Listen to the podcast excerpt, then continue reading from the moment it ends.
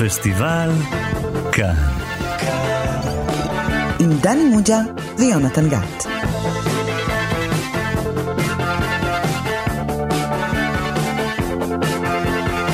שלום לכם, אתם איתנו שוב בתוכנית הקולנוע האקסקלוסיבית של תאגיד השידור הציבורי. אני יונתן גת, ואיתי יושב ראש המחלקה לקולנוע בבית פרל, הלו הוא דני מוג'ה. היי דני. הלו. דני, יש לי תחושה שהיום אנחנו הולכים לעסוק בדבר בלתי נסלח. יונתן, מה שבלתי נסלח זה האופן המגושם שבו אתה רומז שאנחנו הולכים לדבר על הסרט הבא. Step over to the office and get the bullwhip. A whipping? That's all they get after what they've done? Get out of there! It was a matter of honor. They're paying $1,000 to whatever kills the two boys that cut up Delilah. In a time when lawmen were killers. What are y'all looking at? Well, I thought that you were dead. Hell, I even thought I was dead. Till I found out it was just in Nebraska. You're the one who killed William Harvey and robbed that train over Missouri. Was as good as gold. כן, שמענו קטע מתוך הסרט בלתי נסלח, Unforgiven, של קלינט איסטווד, מי שביים את הסרט וגם כיכב בו, משנת 1992. דני מוג'ה, כבר עסקנו בסרטים של קלינט איסטווד כאן בתוכנית, דיברנו על מיליון דולר בייבי, גם בסרט בחיכובו עסקנו, הטוב הרב המכוער. מה עכשיו? למה בלתי נסלח? מה הסיבה? טוב, תראה, זה סרט שקלינט איסטווד חוזר אל הז'אנר שעשה אותו, כן, הוא אפילו מקדיש את הסרט לסרג'יו ליאונה, לא רק לסרג'יו ליאונה, גם לדון סיגל. רק נגיד, שני בימאים מאוד נחשבים בז'אנר המערבונים, לא רק. כן, והוא חוזר אליו כדי לא לעשות את זה שוב. ככה הוא הגדיר בזמנו, זאת אומרת, זה הסרט האחרון שלי, כדי לא לחזור שוב ושוב על הסטריאוטיפ, והוא גם מפוקח מאוד, ועושה בעצם מה שאמריקאים קוראים ז'אנר רוויזיוניזם, כן, הוא עושה רוויזיה של הז'אנר, כן, הוא ממש מהפך את הז'אנר, מנסה להחדיר בו אלמנטים חדשים, מוטיבים חדשים. דני, לפני שאתה מתחיל להפך לנו פה את התוכנית, כן. לפני התהפוכות האלה, אתה יכול לעשות לנו תקציר, שיהיה מה שנקרא צמוד קרקע ובלי שניפול מהסוס? כן, זה אפשרי.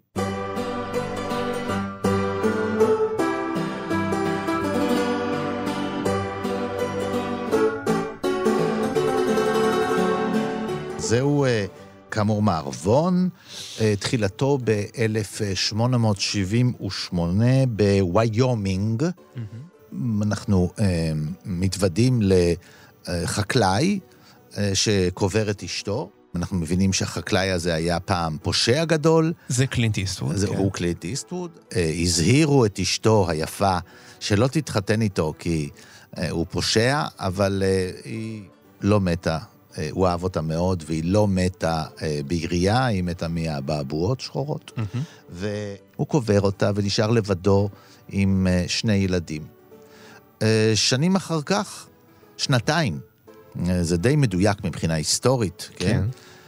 ב-1880, השנה שבה הנשיא גרפילד נבחר, ואף בהמשך נרצח. אנחנו עדים לסצנה לא נעימה של צרכני זנות, שבשל איזה אלבון שהם ספגו על המיניות שלהם, שפכו את זעמם, כן, הוציאו את זעמם על האישה, אחת הנשים בעיקר, ששירתה אותם, ומשחיתים את פניה. על כך השריף המקומי, שמגלם אותו, ג'ין הקמן, הגדול, כן, המכונה ליטל ביל, הוא מניש אותם עונש קל יחסית, הוא מצליף בהם בשוט, הוא מחייב אותם לפצות על השחטת הפנים הזאת, לפצות בסוסים, אבל לא את הנשים, את בעל הבית. Okay. והנשים כועסות, על כאילו אובדן הכנסה עתידית, ואנשים כועסות, והן מלקטות את המעות שיש להם, שהם חסכו. $1,000, והם, שזה היה המון אז. והן מכריזות על פרס למי שיביא אלונשם, שיחסל את שני החבר'ה. זה פוגש את כמה אנשים שמעוניינים לנסות. אחד מהם הוא נער צעיר, שמתהדר בזה שהוא פושע גדול, אבל הוא לא, שהוא פונה אפילו למאני, גיבור הסרט, שמגלם אותו כאמור קלינט איסטווד, הוא מציע לו להצטרף אליו. הוא ידוע היה כמחסל ללא חת, והיה ידוע כפושע גדול, ואולי הוא ירצה יחד איתו להרוויח את הכסף הלא מבוטל הזה, אבל הוא כבר לא בעסקים. הוא כבר לא בעסקים, אבל מצבו, מצד שני מצבו הכלכלי על הפנים. ואין לו ברירה, והוא מחליט בכל זאת להצטרף למשימה הזאת. הוא מגייס את חברו הטוב משכבר הימים, בגילומו של מורגן פרימן, והשלישייה יוצאת לבצע את הרצח הזה, וזה לא פשוט. זה לא פשוט, כי מצד אחד ליטל ביל מתנגד ורודף את כל האנשים שבעצם מנסים לעשות צדק שלא דרך השריף, הוא לא מאשר, כביכול הוא פציפיסט. ליטל ביל, שהוא אכזר מאוד, הוא כביכול פציפיסט, הוא לא מאפשר לאף אחד להשתמש בנשק. אם הוא תופס מישהו, כן, אבל האופן שבו הוא מעניש, הוא ללא משפט, הוא בעצם, הוא החוק, כן, הוא לוקח, אפשר לומר שזה שריף שלוקח באמת את החוק לידיים, ולא מביא כמו משטרה את האנשים אל רשויות החוק, אלא מבצע גם את האנישה עצמה, והיא מאוד מאוד מאוד אכזרית. ויש האקדוחן הבריטי שמצטרף גם הוא, ורוצה לקבל את הפרס, כן, על הגולגלות של שני. פרס הגולגלות, כן. והעניין הוא שהם מצליחים כביכול במשימתם, אבל במהלך המשימה הזאת, החבר הטוב של קלינט איסטווד נהרג. קלינט איסטווד יוצא לעוד משימה, כי הפעם לא בשביל כסף, אלא בשביל כבוד ובשביל נקמה, שאלה היו סיבות טובות יותר פעם, כן, במערב הפרוע של פעם, ובסופו של דבר מבצע, למרות גילו הרב, מבצע את המהלך הזה של הנקמה, ועם מעט כסף שהוא ישיג, אולי יוכל לעזוב את החווה הזאת ולעבור לעיר ולסחור בפרודוקטים, מה שנקרא dry goods, כן, בחיטה ועם קור אורז ועם קור כותנה.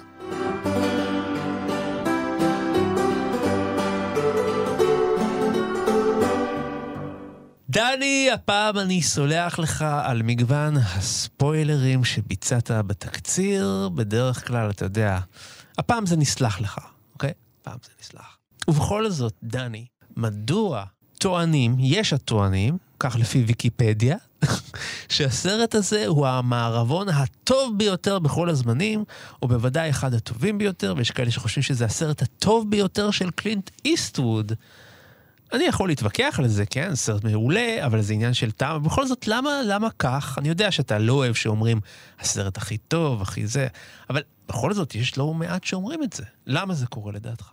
אפילו חברי האקדמיה האמריקאית חשבו כך, וזה אחד מן המערבונים המעטים שזכו באוסקר. כל כך הרבה, כן. לא, מהמעטים, שניים, שלושה, לא ממש מעטים, שלושה אולי, שזכו באוסקר אי פעם. בוא נביא מישהו שיודע קצת משהו. מישהו שיודע משהו על קלינט איסטווד, יודע משהו על מערבונים, ראה סרט אחד או שניים בחייו. אז איתנו הקארבוי, שהוא גם המבקר קולנוע שלנו, וגם המרצה לקולנוע, רון פוגל. היי, רון. שלום יונתן, שלום דני, מה שלומכם? אנחנו בסדר, מה אתה אומר על הבלתי נסלח? למה זה כל כך יוצא דופן? תראה. קודם כל אני אקדים ואומר, אני קצת משוחד, ז'אנר המערבונים ככל הנראה בסופו של דבר הוא הז'אנר שאני הכי אוהב בקולנוע. אולי כי בתור ילד הייתי רואה בעיקר מערבונים, אבל הז'אנר הזה הוא מרתק, כי הוא כולו עוסק באחד הדברים הכי מעניינים של הקולנוע, וזו התעסקות במיתוסים.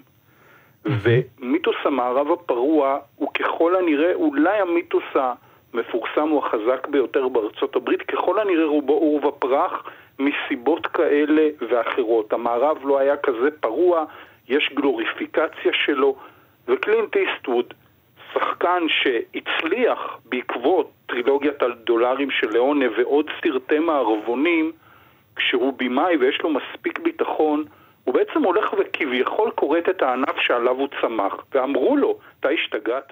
אתה עושה מערבון ובעצם אומר שכל מה שאנחנו יודעים על המערבונים זה לא נכון? אתה רוצה לפגוע לך בפרנסה? אמרו שאחרי הבלתי נסלח לא יעשו יותר מערבונים, כי אין.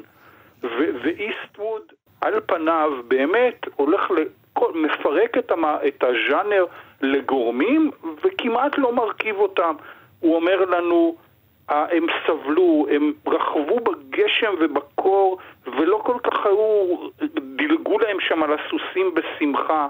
אותו אקדוחן אינגליש בוב, שיש אפילו עיתונאי שכותב את הדברים שלו, מתגלה כשרלטן מוחלט שליטל ביל מרביץ לו וזורק אותו לכלב, אפילו אומר לו בוא תשלוף את האקדח, אין לו אומץ לעשות את זה. הכל זה עמדת פנים במערב הפרוע. ומה שיפה בסרט שבסופו של דבר איסטווד כן חוזר לבסיס של המערבון, וכמו שדני אמר, הפעולות האחרונות שלו זה בסופו של דבר אולי משהו בבסיס המערבון, ניצחון הטוב על הרע בתוך כל הכאוס הזה, בתפר הזה בין הציביליזציה לבין הפראי. בסוף אותו צייד גולגלות שהגיע מטרילוגיית הדולרים, עדיין יש לו את קוד המוסר שלו לעשות את מה שנכון ולהיות הגיבור שאנחנו רוצים שהוא יהיה, ולכן הסרט הזה הוא מרתק, הוא בין הסרטים הטובים של איסטווד, הוא גם לדעתי בין המערבונים, יש כאלה שבאמת אומרים שהוא מערבון הטוב ביותר, אני עדיין נשאר עם שובר מיתוסים אחר כמו האיש שירה בליברטי ולנס או המחפשים או מרכבת הדואר בתור המערבונים הגדולים בכל הזמנים. ואיסטווד אמר שהוא רצה לחיות בתקופה של ג'ון פורד והאוורד הוקס ואולי לפעול ולעשות איתם סרטים, אבל הסרט הזה באמת המורכבות שלו מצד אחד שבירת המיתוס ומצד שני גם שמירה עליו בסופו של דבר היא שמרתקת. מתי שמעת אקדוחנים מדברים על הקטע שקשה להם להרוג אנשים? זה הרי חילול קודש אמיתי בז'אנר המערבונים, אתה יורה ב100 לא אכפת לך, ופה אומר אותו בחור צעיר, זה היה הראשון שיריתי בו, ואומר לו תשתה, להרוג בן אדם זה לא כזה פשוט, אתה לוקח לו את החיים. ואז הוא אומר לו, הבחור הצעיר, הגיע לו, וקלינט איסטווד אומר לו, לכולנו זה מגיע, כולנו כקאובויים מקוללים, אנחנו לא כאלה גיבורים, ועוד ועוד רבדים שבטח נדבר עליהם.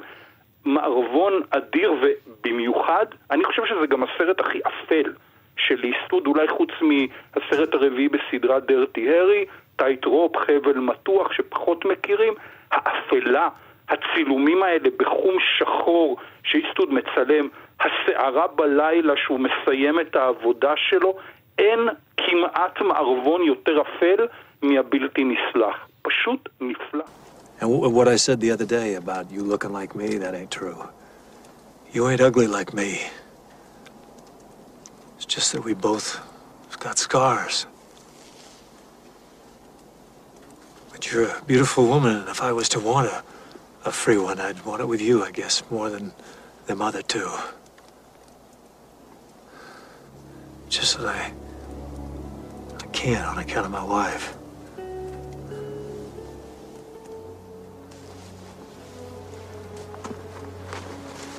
Your wife? Yeah. You see,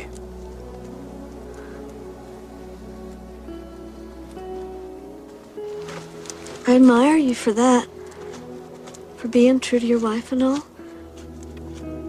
I've known a lot of men who weren't.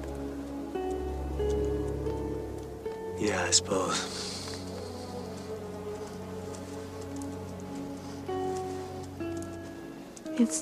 Is she back in Kansas?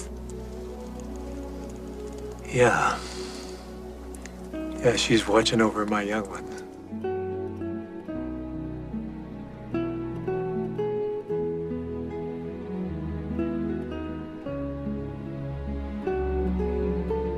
אני רק רוצה להגיד דבר חשוב לתחילת דיוננו. תשים לב לגאונות של איסטווד, בתחילת הסרט הוא קובר את אשתו.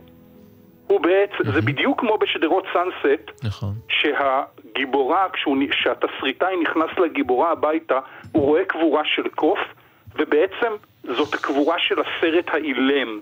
איסטווד בתחילת הסרט הזה לא קובר את אשתו, הוא קובר את המערבון כמו שאנחנו מכירים אותו. ואז לקראת הסוף הוא מקים אותו לתחייה. זה גאוני. כמו שאמרתי, מקים אותו לתחייה, אבל פורש ופותח מקולת. ובסוף אומרים שהוא מצליח בחוף המערבי בכל מיני עסקים. כן, כן, כן, הוא פותח ומוכר dry goods, הוא מוכר חיטה, שעורה, מלח, יבש, כן. חומרים יבשים, מה שנקרא. זהו. אז זה לא ממש, אתה יודע, הביות של המערב הפרוע, בדרך כלל היה, הסימבוליקה הייתה בדרך כלל בניית כנסייה. הסדר חזר לעיירה, הגיבור עוזב, ועכשיו ישלוט בה השופט והשריף. פה, מה? הוא עוזב בשביל, מה? בשביל לפתוח מקולת, כן? זה מערער באמת על כל המיתוס הגדול הזה, איפה הם כל הגיבורים האלה, ואולי הם אף פעם לא היו גיבורים.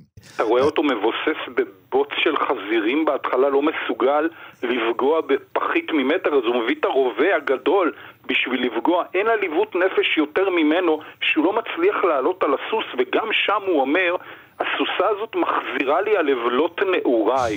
הוא משלם, בעצם הוא משלם את המחיר של כל גיבורי המערבונים, שהם לא מה שאנחנו חשבנו בהם, כך הוא אומר לנו איסטווד. כן, הוא הכיר בזמן אמת, בוא נאמר, חלקית, באחריות שלו לאלימות האמריקאית. הוא לא הסגיר את עצמו, הוא פעל בתקופה שזה עוד היה אפשר כביכול, אבל לפחות לקח על עצמו, זה כמו פושע שחזר בתשובה ועכשיו הוא כל היום בבית מדרש או הפך לנזיר, אז הוא מתנזר מן העולם הזה והקדיש את עצמו לאשתו האהובה, הוא נענש כמובן ואשתו לא המשיכה לחיות. שוב, האישה מתה כדי שהבעל, הגבר יחיה, הוא נשאר בתוך הקודים המאוד גבריים, זה לא נגיד סרט פמיניסטי, כן? למרות שכביכול יש, זה נשים שבכל זאת תלויות כל כך בגברים, ומה שמחפשות זה צדק, אבל צדק הן מחפשות אותו באמצעות של נקמה, ולקחת את החוק לידיים. כנראה שאין ברירה, כי אחד הדברים, אולי הדבר המרכזי שאיסטווד עושה כאן, הוא שובר את הבינאריות של המערבון. המערבון מאוד פשוט. המערבון הקלאסי, וכשאני אומר קלאסי זה טרום סרג'יו ליאונה. אנחנו מדברים על הקלאסי. כן, סרג'יו ליאונה כבר מרד בשנה. עד שנות ה-60. כן, עד שנות ה-60, כשליאונה הביא את המערבונים מאירופה. טוב ורע. זה פשוט, אין, יש טובים ורעים. דו-קרב לאור השמש. כן, כן, והמתלבטים, אם יש מתלבטים, הם מתלבטים בין זה לזה, ומפחד לפעמים הם נוטים אל הרע, כי הם חושבים שהוא ינצח. הם לא יודעים שבסוף הטוב מנצח, ולכן מלכתחילה לך עם הטוב, אם היית הולך מלכתחילה עם הטוב, גם זה היה מהר יותר. כן, לפעמים אם הטוב הוא היחיד שמבין את זה, אז הוא ניצב לבדו, והוא עושה את העבודה בשביל כולם. וכאן הוא מערער מלכתחילה על הבינאריות הזו, משום שגיבור הסרט היה רוצח ופורע חוק, כן? הוא לא היה איש חוק, הוא לא היה איש ביניים, כמו שגיבור המערבון, גיבור המערבון הוא איש ביניים, שבין הפרל התרבות, כן? הוא יכול לפעול גם פה וגם פה, לכן בדרך כלל הוא גם לא נשאר אחרי שהוא מבצע את העבודה שלו, הוא לא יכול להתביית לחלוטין, הוא עוד צריך להיות בזירה, באזור הדמדומים הזה, באזור הביניים, הוא לא שייך, כן? גם הזכרתם קודם את ליברטי ואלנס, אז זה מישהו שכן צלח והגיע להיות חבר פרלמנט, והוא חוזר אל המקום הזה, ובמקום הזה מחסלים את האיש שעשה את העבודה השחורה בשביל להבטיח לאחרים, אבל הוא לא התאים לעולם החדש, שבו יש סדר וחוק, ולא סיפרו לו, כן, לא סיפרו לו שהכללים השתנו, כן. אז השריף למשל פה, הוא שריף שכביכול, כמו שאמרתי, הוא כביכול פציפיסט, הוא אוסר להשתמש בנשק. זה הדבר הבא, נכון? פעם במערב הפרוע, כך סיפרו לנו, כולם הסתובבו עם נשק, כי אם רצית לאפיין מישהו כזה יוצא דופן, כן? אז היית מראה אותו שהוא בלי נשק. זה היה יוצא הדופן, זה התלבושת של גיבור המערבון, לא משנה אם הוא פושע, אם הוא אזרח, אם הוא... לא משנה מהו, יש לו נשק. כן. אז כאן... הוא אוסר על כולם לחיות את חיי המערב הפרוע כמו פעם, ורק לאנשי החוק כביכול יש נשק, אבל הוא עושה שימוש לרעה בכוח שהוא צבר, כן? שזאת נכון, בדמוקרטיה אנחנו מפקידים את הכוח ואת האלימות רק בידי הצבא, המשטרה ובאי כוחם, והוא עושה שימוש לרעה.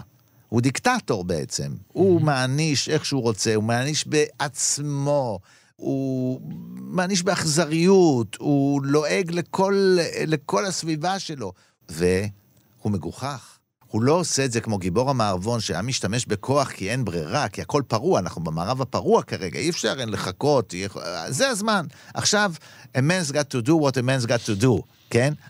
but. במקביל, כדי לאפשר לבנות את הכנסייה, לבנות את בית הספר, לבנות את בית משפט, לבנות את המוסדות האלה, ולבנות את הבית האמריקאי. שריף המגוחך הזה לא מצליח לבנות לעצמו את הבית. הבית שלו עקום, הבית שלו מת ליפול, הוא לא מצליח, הוא עושה את זה בני ביתך, וזה יוצא לו, הוא לא יודע לבנות. אז מה? אז כאילו... בשביל מה כל זה? כן, אם אתה לא יודע לבנות בית, מה זה חשוב בכלל שאתה משליט חוק וסדר? כן. אז יש לנו גיבור אחד שהוא כביכול היה צריך להיות הפושע שהוא פתאום הטוב, שמגייסים אותו. יש לנו גיבור צעיר שרוצה לחיות את המיתוס של פעם, ומסתבר שהוא בחיים לא יראה, ואין לו מושג מה לעשות את זה, והוא רק רוצה את הכסף. הוא גם לא רואה, דני, הוא לא רואה. נכון, כן, נכון, כן, הוא ממש, הוא בקושי רואה, איך הוא יכול להיות צלף, כן? ויש לנו גיבור עבר, שגם הוא יהיה הפושע, שותף מורגן פרימן, שבכלל הוא שם בקואליציה של מודרים. השלישי, בחבורה, הוא פושע לשעבר, אבל מחוץ לסיפור, כי הוא שחור, כן, לא היו באמת גיבורי מערבונים שחורים, והוא נשוי לאינדיאנית, כלומר, זה קואליציה של מיעוטים כזו, ש... איפה היא? היא לא מסופרת בכלל, וזה היה החבר הכי טוב שלו, ויש את פושע שמגיע מאנגליה, שלועג לדמוקרטיה החדשה האמריקאית. זאת אומרת, הם לועגים, לא, אתם תקועים עם המלך שלהם. אז הוא אומר להם, אנחנו לפחות לא הורגים כל נשיא שאנחנו בוחרים, כי זה השנה שגרפיל נרצח.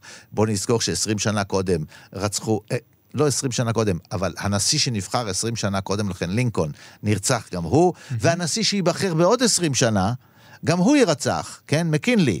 היה תקופה שכל נשיא שנבחר בשנות ה-60, 80 ו-1900 נרצח. לא כדאי להיבחר בשנה עגולה, כן, ככה.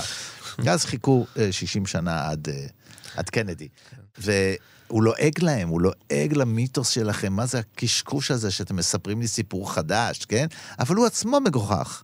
כי הוא בא לספר סיפור חדש על מאגר, בעצם, כמו כולכם, ואני אהיה הגיבור הבא, ולכן הוא הולך עם סופר, שמתגלה שכל מה שהוא כותב עליו זאת בדיה אחרי בדיה אחרי בדיה, והסופר הזה, אחרי שהוא נוטש אותו, יכתוב את הבדיות על השריף המקומי, והוא יספר סיפור אלטרנטיבי שגם הוא אין לו קשר אל המציאות, כי הכל זה מיתוס, מיתוס שקל לפרק אותו, מיתוס שקל לערער עליו, עכשיו, בגלל שזה איסטווד, הוא לא, אתה יודע, כמו ההיסטוריונים החדשים, מספרים סיפור אלטרנטיבי לחלוטין, כי אצל איסטווד בפנים, בכל זאת יש איזה, הוא יודע כמה חשוב המיתוס הזה, הוא מאמין לפחות שחשוב, הוא לא בא להרוס את הכל, הסרט הזה לא דומה, זה בכל זאת סרט משנות ה-80, זה לא דומה... כי הוא בכל זאת כן נשען על הז'אנר, ברור, הוא נשען על זה, אבל בסופו של דבר...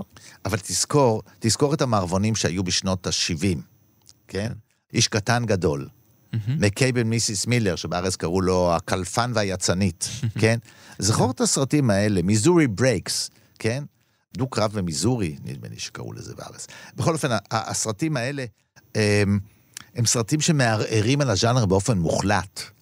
זאת אומרת, הרוע מנצח בהם, או עלילותיו של הגיבור, לא מעניינות אף אחד.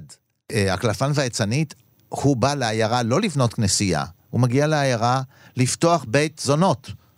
כן. זה החלוץ החדש. אז הוא לא שייך לקולנוע הזה של החתרני, ממש החתרני, שבא ממש לערער על הדרך ערעור הז'אנר, לערער על ההיסטוריה ולהגיד, או מספרים לנו סיפורים, אבל זה לא היה ככה, או זאת בדיה איומה ונוראית, והיה נורא וזוועה, וכל הזוועות שיש היום באמריקה, מקורם בתקופה הזאת, אנחנו נשארנו ארץ אלימה וכו' וכו', או בוא נעשה מערבונים בשביל לדבר על מלחמת וייטנאם. הוא משחק עם הז'אנר, הוא נשאר, תזכור, זה גם קלינט איסטווד עצמו. אז זאת אומרת, זה כשקשה לו לעלות על הסוס, זה בעצם כי הוא קצת זקן. זה לא באמת כי פעם לא ידעו לעלות על סוס. Just because we're going on this killing, that don't mean I'm going to go back to being the way I was. I just need the money. Get a new start for them youngsters. Yeah.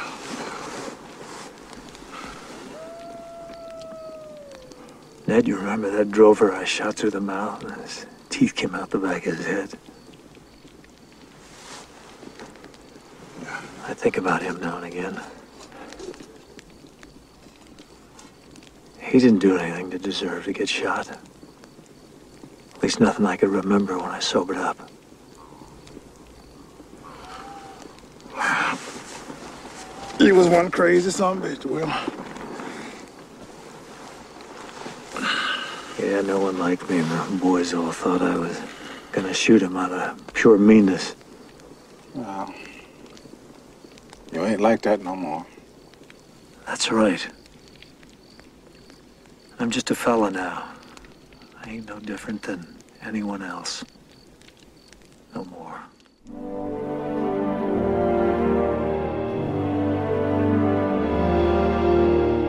תסכים איתי שלמשל הסצנה שבה הם סוף סוף מגיעים לאחד החבר'ה שהם מנסים לתפוס את ראשו בשביל הפרס, והוא מסכן נפצע, והוא אומר, אוי, תיתנו לי לשתות. אז קלינט איסטווד צועק לחבר'ה, שהוא כאילו רוצה להרוג אותו, אומר, תנו לו כבר לשתות לבחור. ואתה די פוער את הפה בתדהמה, כי יש בו המון ציניות על גבול ההומור, בסצנה שאתה לא מצפה שתהיה בסרט כזה. היא מבלבלת אותך, היא שומטת את הקרקע מתחת לרגליך, היא ממש על גבול הגיחוך. הטובים דואגים לרעים שהם בעצם לא כאלה רעים.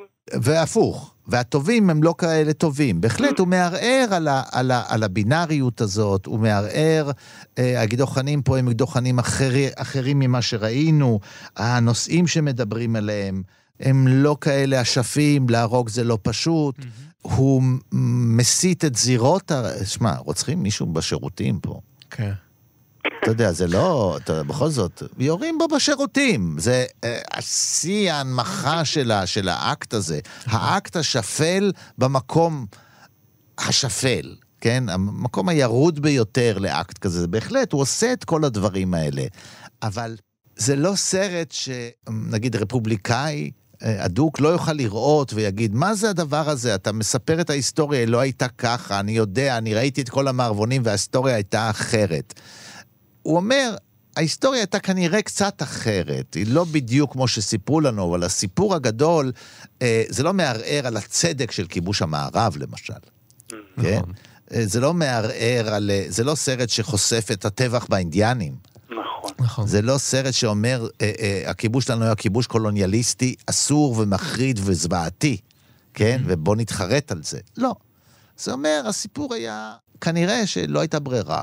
וצריך היה לספר מיתוס. עכשיו אנחנו כבר מבוגרים מספיק, סקנים, זה לא בדיוק היה ככה, ואפשר כבר להתוודות, ולא צריך לחיות רק על הזיכרונות הקצת מנופחים ושקריים שלנו, ובטח היום, מה יש לי כבר להתפאר? בקושי אני עולה על הסוס, כן? בקושי זה, להרוג זה לא שמחה כל כך גדולה, כן? אבל נשאר לי עוד קצת מנהגים כאלה, גם איך הוא עוזב בסוף? הוא אומר, חסר לכם שלא תקברו את החבר שלי. אני אשחוט את כולכם, הוא אומר להם שם בסוף. נו, אז הוא עדיין שבוי במיתוס הקודם, כן? שאפשר לאיים על מישהו, אם לא תקברו מישהו, אני אשחט אתכם, כן? זה מאוד לא עניין מוסרי, כן? זה לא אמריקה החדשה, זה, הוא, אין לו ברירה, אבל החיים הכניעו אותו. בסוף הוא ילך, ויעבוד בעיר, ויהיה לו מכולת. זה העתיד, העתיד הוא מכולת. וזה מאוד יפה, וזה מאוד חביב, והוא באמת זכה בהרבה פרסים, הסרט הזה, כי הכירו בגדולה הזאת שלו. אני רוצה להגיד משהו, של איסטווד, הוא לא הורס את המערבון לחלוטין, הוא יודע את הערכים האסתטיים שלו למשל. מי כמוהו, כן. תשמע, הניצול של המסך האופקי, הנוף הזה. זה הערכים אסתטיים שהוא ספג מסרג'יו ליאונה. בהחלט, זה הפורמליסטיקה של המערבון, זאת אומרת שסרג'יו ליאונה למד מג'ון פורד. ג'ון פורד. תסביר את הפורמליסטיקה. יש פה היסטוריה, מי שהמציא... פורמליסטיקה, תסביר את המושג. הצורניות. מי שהמציא ניסח בסרטיו, בלי לדבר על זה יותר מדי, זה ג'ון פורד. ג'ון פורד מבין שהאסתטיקה של ה... ג'ון פורד במאי שעשה, נדמה לי, 120 סרטים, מתוכם 40 מערבונים. כמו המחפשים למשל. המחפשים, מרכבת הדואר. כן, במאי, אתה יודע, שניסח את ה... במאי שטום עין, כן? שזה ככה... שמזכיר לך עוד במאי שטום עין. ניקולס רי. ועוד אחד. פריץ לנג. נכון. שלישיית שטומי העין, כן? אתה יודע, כמו שלושת האויבים של נפוליאון. שלושת האויבים הגדולים של נפוליאון היו... גדול. שטומי העין. עם רתיעה, כן. יפה. הוא ניסח את העניין הזה של האופק. האופק והתפקיד של האדמה והשמיים. אתה מדבר על ג'ון פורד. ג'ון פורד, לגמרי. אתה... קודם כל מחלק את העולם לשמיים וארץ, ודרך זה אתה מספר, אם יש לך הרבה אדמה, זה אומר משהו, אם יש לך הרבה שמיים, זה אומר תקווה, הכל מאוד מאוד מאוד בנוי שם, והוא מספר את זה גם מאוד מאוד יפה ברעיון של שפילברג, מספר על זה מאוד יפה בסרט על ג'ון פורד. והניצול הזה שברגע שיש אופק חד, אתה יכול להשתמש בצלליות. הגיבור הזה לבד, התמונה הזאת שכל כך אנחנו אוהבים לראות צללית כזאת שהולכת וגדלה, וזה רוכב שמגיע מן האופק ומתקרב אלינו, ואנחנו בהתחלה רואים רק את האנכי הזה, את הנקודה האנכית הזאת שהולכת ומתקרבת וגדלה על האופק שלא משתנה, והוא רחוק, רחוק. הדבר הזה חוזר עוד פעם ועוד פעם, והראש המתרומם הזה שמסתכל למרחק הזה, ו... זאת הזירה. הסרט הזה מתרחש בוויומינג, זה לא הסרט היחיד שעלילתו, אגב, צריך להפריד תמיד בין איפה העלילה מתרחשת ואיפה צולם הסרט, כן? אבל גם שמונת הסנועים, העלילה מתרחשת בוויומינג. בסוף הוא לא צולם. זה לא קל לצלם בוויומינג, כי בחורף קר. אני אוהב מערבונים. דיברתם על מערבונים אפלים, אז עוד מערבון שמתרחש בוויומינג זה מערבון אפל, רנצ'ו נוטוריוס, אחד מהאפלים שבמערבונים, ווויומינג היא פחות מדברית. אז העלילות, אין את הסצנות המדבריות המפורסמות של המערבונים של מוניומנט וואלי של ג'ון פורד. של מוניומנט וואלי שבקליפורניה, או של מערבונים שמתרחשים בנבדה, בטקסס, בניו מקסיקו, שם יש מרחבים יבשים. ופה זה אזור יותר פורה, עם יותר חורף, עם קור, וזה משחק בסרט. אבל לא רק בסרט הזה, זאת לא המצאה של המערב הוא מצפון הדרום, כן? אז יש גם מערבונים בדקוטה. אז זה ישנו, כשהמערבונים נטועים שם, אז יש, המערב הוא פורה. אתה גם מבין למה הלכו לשם. זה לא רק בשביל האוויר בקר, זה לא רק בגלל שאולי יש שם זהב, כי פה אפשר לבנות בית. והתחושה הזאת שיש קרקע פורה, יש חקלאות, יש סיבה לחיות במקום הזה, כן? וגם שם הוא לא מצליח, אגב. הגיבור של המערבון הזה נאלץ בסוף לעבור לעיר. הוא עבר לחוף ולחיות בעיר, כי בסוף הרוב חיים בעיר. כן. כן, ולא בעיירות האלה שהיום הם בטח נטושות ובצידי דרכים. זה מבחינה זאת... זה באמת אמירה מורכבת, היא לא אמירה חתרנית עד הסוף, היא אמירה מורכבת שיש בה גם אהבה וגם הוקרה למיתוס. הוא גם מערער עליו, הוא גם מערער ומכניס בו סיכות וקצת אתה מנופח מדי, אבל אני מבין את החשיבות שלו. All right, gentlemen. He's got one barrel left. When he fires that, take out your pistols and shoot him down like the mangy scoundrel he is. Misfire. Kill us, bitch.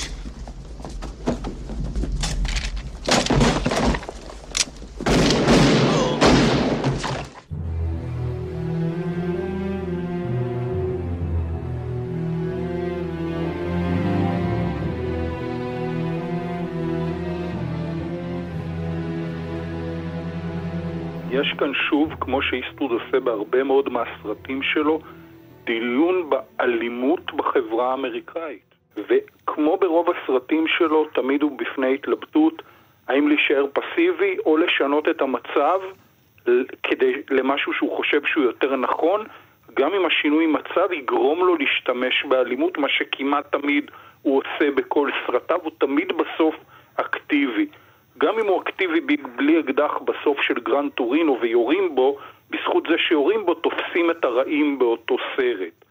איסטווד כאמריקה גם מייצג המון את הנושא של הדת, זה מתחיל עם צלב, זה נגמר עם צלב, עם קבר, אבל שוב הוא מלאך נקמה, כמו בפייל ריידר, עם הסיום של הסרט, שזה פרשי האפוקליפסה בערך באים לעיר. אז יש כאן את המוטיבים שאיסטווד התעסק איתם לפני ואחרי, כאן הוא מאוד חידד אותם בז'אנר שהעלה אותו לדרגה של כוכב על.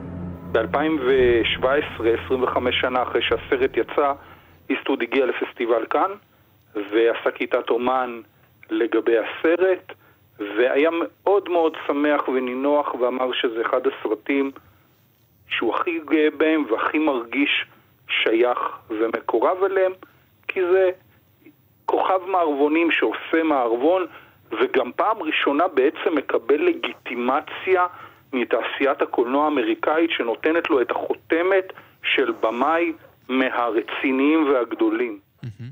אגב, הבחורצ'יק בן 90, כן? ועכשיו הוא מצלם סרט מערבון. סוג של מערבון.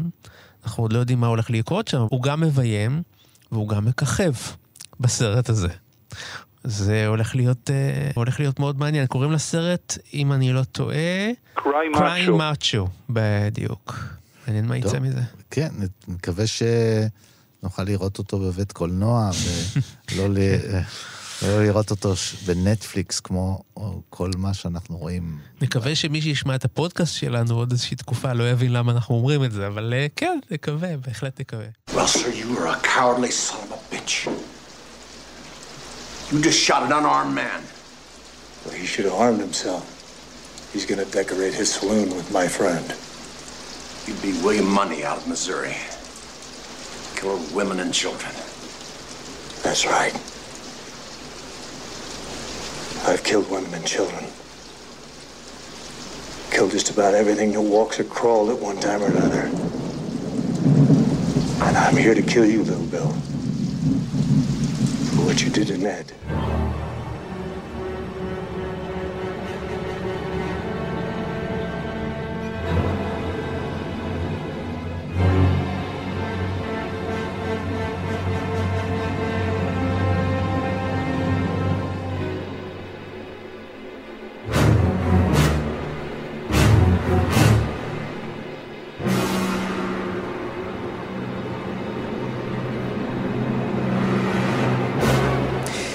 סיימנו, אבל זה בכלל לא הכל, כי לפסטיבל כאן יש עוד עשרות תוכניות שהקלטנו ושידרנו עד היום, וביניהן על עוד סרטים עם קלינט איסטווד בדרך כזו או אחרת, כמו כאמור מיליון דולר בייבי, שהוא גם מככב בו וגם ביים את הסרט המצוין הזה, וגם הטוב הרב המכוער, סרט של סרג'יו ליאונה הגדול, ששם הוא מככב בתפקיד הנצחי שלו, האיש ללא שם, טרילוגיית האיש ללא שם.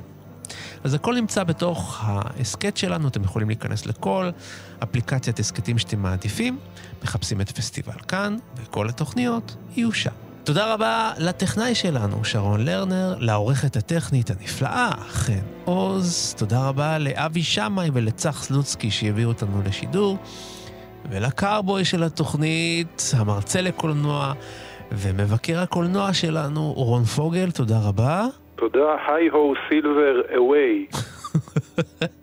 אנחנו נאמץ את זה. אני הייתי יונתן גת, ודני מוג'ה, אני רואה שאתה כבר מתכונן לשמת העוקף, ואתה הולך לרכב על הסוס שלך שחיכה פה, ככה לעבר השקיעה בהררי התאגיד. מה אתה הולך לעשות אחרי הרחיבה? לפתוח מכולת. יפה, טוב, אז בבקשה מים מינרלים תכין לי, ואנחנו ניפגש בשבוע הבא עם עוד יצירת מופת בפסטיבל כאן. להתראות. ביי ביי.